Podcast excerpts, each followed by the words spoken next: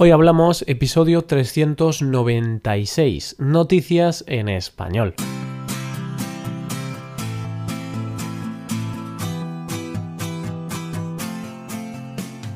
Bienvenido a Hoy Hablamos, el podcast para aprender español cada día.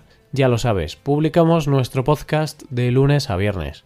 Puedes escucharlo en iTunes, en Android o en nuestra página web Tienes disponible la transcripción de este episodio y una hoja de trabajo en PDF con ejercicios y explicaciones de vocabulario y expresiones. Este contenido solo está disponible para suscriptores premium. Hazte suscriptor premium en hoyhablamos.com. Buenas queridos oyentes, ¿qué tal? ¿Cómo estáis? Yo todavía sigo recuperándome de este resfriado tonto que he cogido. Estoy casi perfecto, pero todavía no estoy bien del todo. A ver si mañana ya puedo decir que estoy perfecto. Hoy es jueves, por lo que tenemos que hablar de noticias en español, como llevamos haciendo desde hace más de un año. Hoy primero hablaremos de un tuit sobre una perra de Jaén que solo responde órdenes en catalán.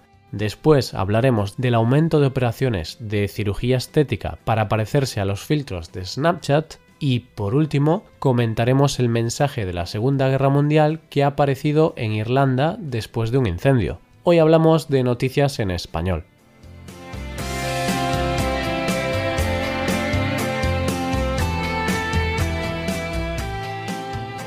Comenzamos con una noticia, un asunto un poco polémico, pero que en realidad ha acabado siendo bastante gracioso todo.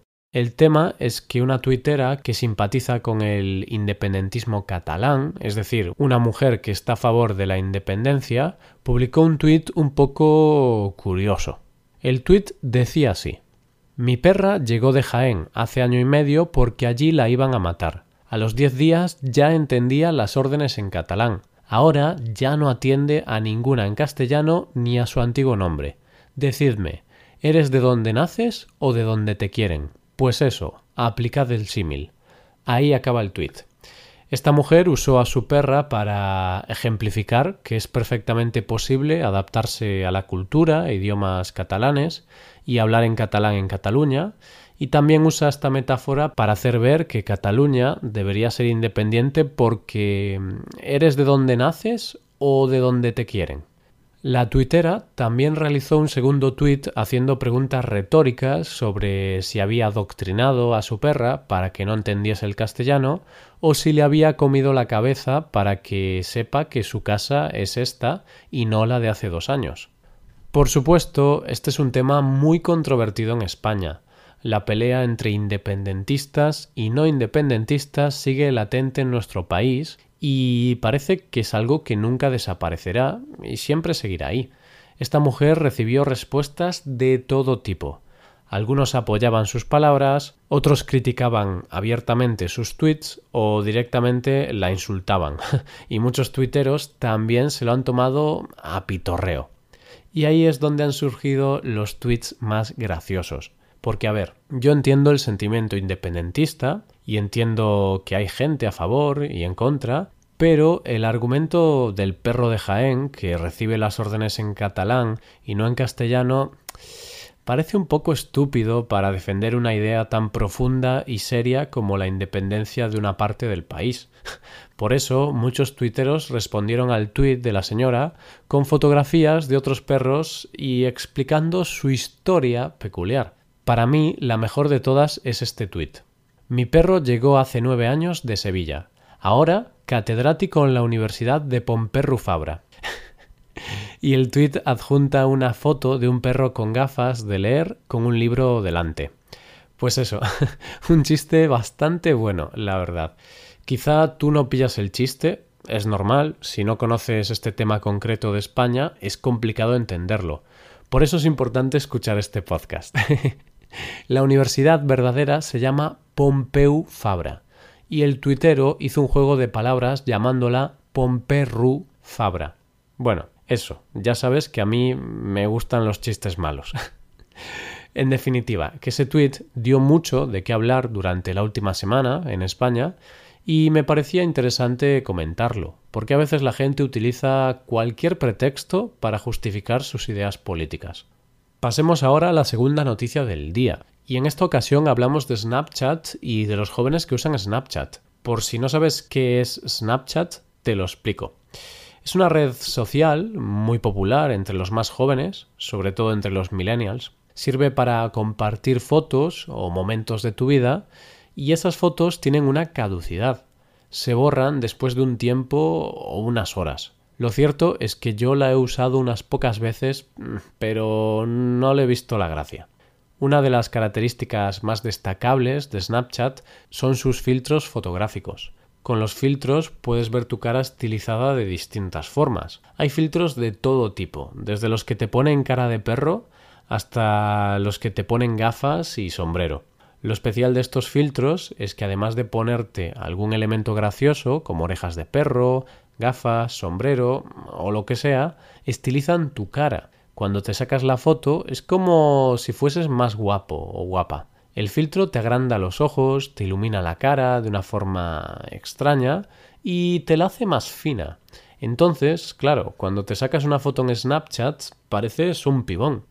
Y esa es la noticia, es que ahora existe una tendencia de jóvenes que quieren hacerse operaciones de cirugía estética para parecerse a la imagen que ven de ellos mismos en Snapchat.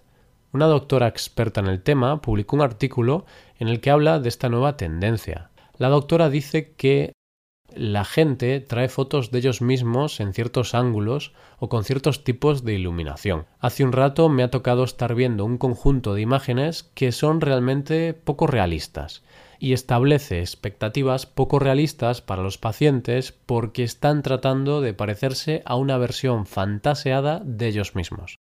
Así pues, la doctora explica que esta tendencia está asociada a la búsqueda de la perfección inalcanzable, por lo que es una tendencia alarmante para el sector, ya que esta perfección no es realista y puede provocar expectativas demasiado altas y decepción entre los pacientes.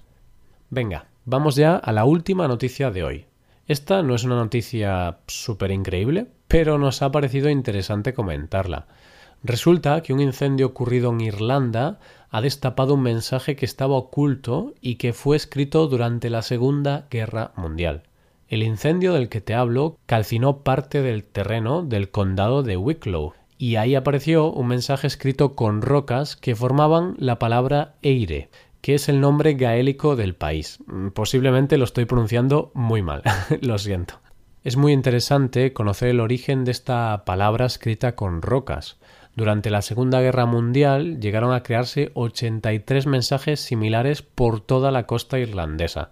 Estos mensajes estaban dirigidos a los pilotos de los bombarderos de los otros países, puesto que Irlanda se mantuvo neutral durante toda la guerra, por lo que no quería que los pilotos confundiesen su territorio con el de otro país, en concreto con el de Irlanda del Norte, que sí participaba en la guerra, pues formaba parte del Reino Unido.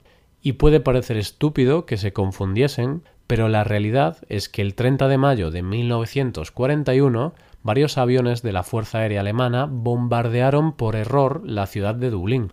De hecho, debido a ese error, Alemania compensó económicamente a Irlanda después de la guerra. A raíz de ese bombardeo por error, las autoridades decidieron escribir las señales de piedra para que los pilotos tuvieran claro que se trataba de territorio irlandés si es que a veces algunos pilotos pueden tener menos puntería que una escopeta de feria.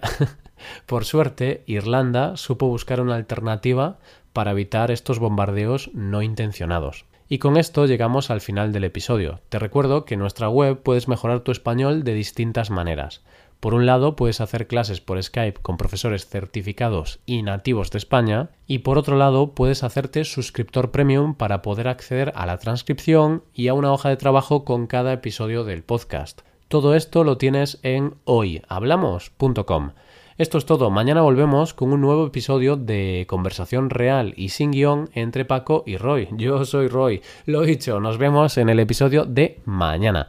Pasa un buen día, hasta mañana.